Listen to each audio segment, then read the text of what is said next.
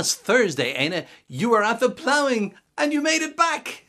I lived to tell the tale, I did indeed. I was down on Thursday. Now, Thursday was the third day. The weather was lovely and glorious. On the Teagasc stand, they kindly invited me down to their biodiversity section. So we looked at the different types of boundaries that are around farmers' fields and the different things that affect them. And the Catherine Keena, who's the, the person in charge of biodiversity in, in that area, had a lovely display arranged. And she had a barn owl in the box in the hedge. Well, everything was in boxes because we didn't. Nice glass boxes, and the barn owl got great attention. And part of the ACRES scheme, which is the new the new scheme for farmers that has replaced REPS and things, um, encourages farmers to put up owl nesting boxes. And I was pointing out about the rat poisons causing them, you know, to contain rat poisons and 80% of our barn owls, according to John Lusby and Birdwatch Ireland, have rat poisons in them. So if the farmers were putting up their nest boxes, which the farmers, uh, thousands of them applied for this and they have their nest boxes up. This was all going down very well. Anyway, I had a great time there. because Shall we have lovely. a listen? Do. Why, why not? not? Why not, indeed. Yes, Derek, I'm here at the ploughing. It's wonderful. I'm up to my oxters and muck. I have my fur-lined wellies and I look great.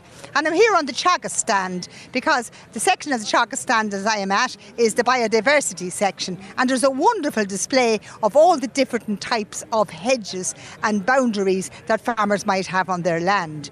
And I have John Mahon here with me from Teagasc and he can tell us more about why it's so important for farmers to have hedgerows that are good for biodiversity diversity?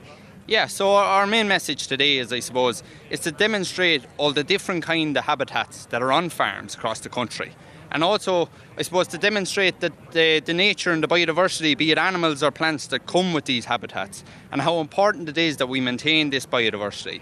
So Acres, I suppose, is, is the recent scheme that we're looking at tranche two coming down the line as well. So and Acres is actually a new scheme that has replaced REPS, which pays farmers to farm in a sustainable way and a way for that's good for biodiversity. Is that generally what correct, ACRES is? Correct. It's, it's allowing farmers to introduce environmental measures on farms to, to I suppose, work with water quality, biodiversity, uh, and elements like such. So I suppose we're demonstrating here today the, the different hedgerows, plants, animals that, that, that come with these spaces. And it's absolutely marvellous. And people are really interested, Derek, because we actually have the hedges all done. I mean, there mustn't be a hedge left in County Tipperary. The woman brought up all of the hedges. So we have a hedge that may, might be around a farm.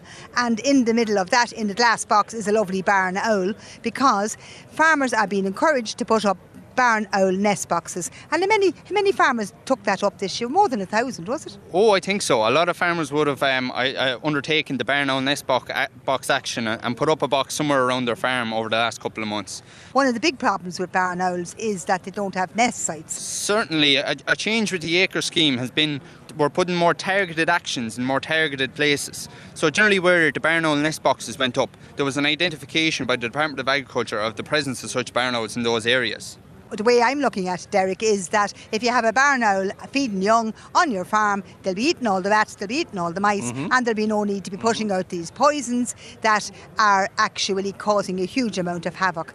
And also, there's the worry that rats might get immune to it, and that would be the last straw altogether.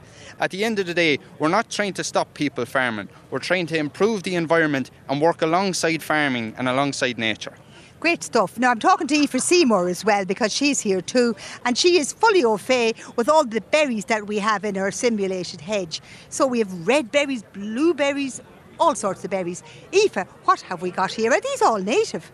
Yeah, all the berries that are available here on the stand are native. So we've got our hawthorn berries, we have our holly, we have our Australian ash, we have rose hip. So they're all available for the wildlife here in Ireland, and these are all native to our woodlands as well. And of course, we have sloes, we have that Guelder rose is very nice, and that one with the orange middle in it. That's that's spindle, isn't it? Yeah, that's your spindle as well. Yeah. So these are all there, and then you have animals then that love those berries. So what have you got? So here we have our hedgehog, our blackbird, our robin. We have our cuckoo as well. So that's all the, the wildlife that's here at the moment on the stand that likes these berries, and this is what they take in for the winter. And a lot of farmers are very positively disposed towards putting in hedges and having berries and not chopping them down in September. We only hear the bad stories of the farmers who cut everything down to the scut. But there's a huge positivity here, and the sun is shining, and the muck is only up to my ankles. Derek, back to you in studio. Fantastic stuff, Éanna. Thank you very much indeed. And details and links on our website, as always, rte.ie forward slash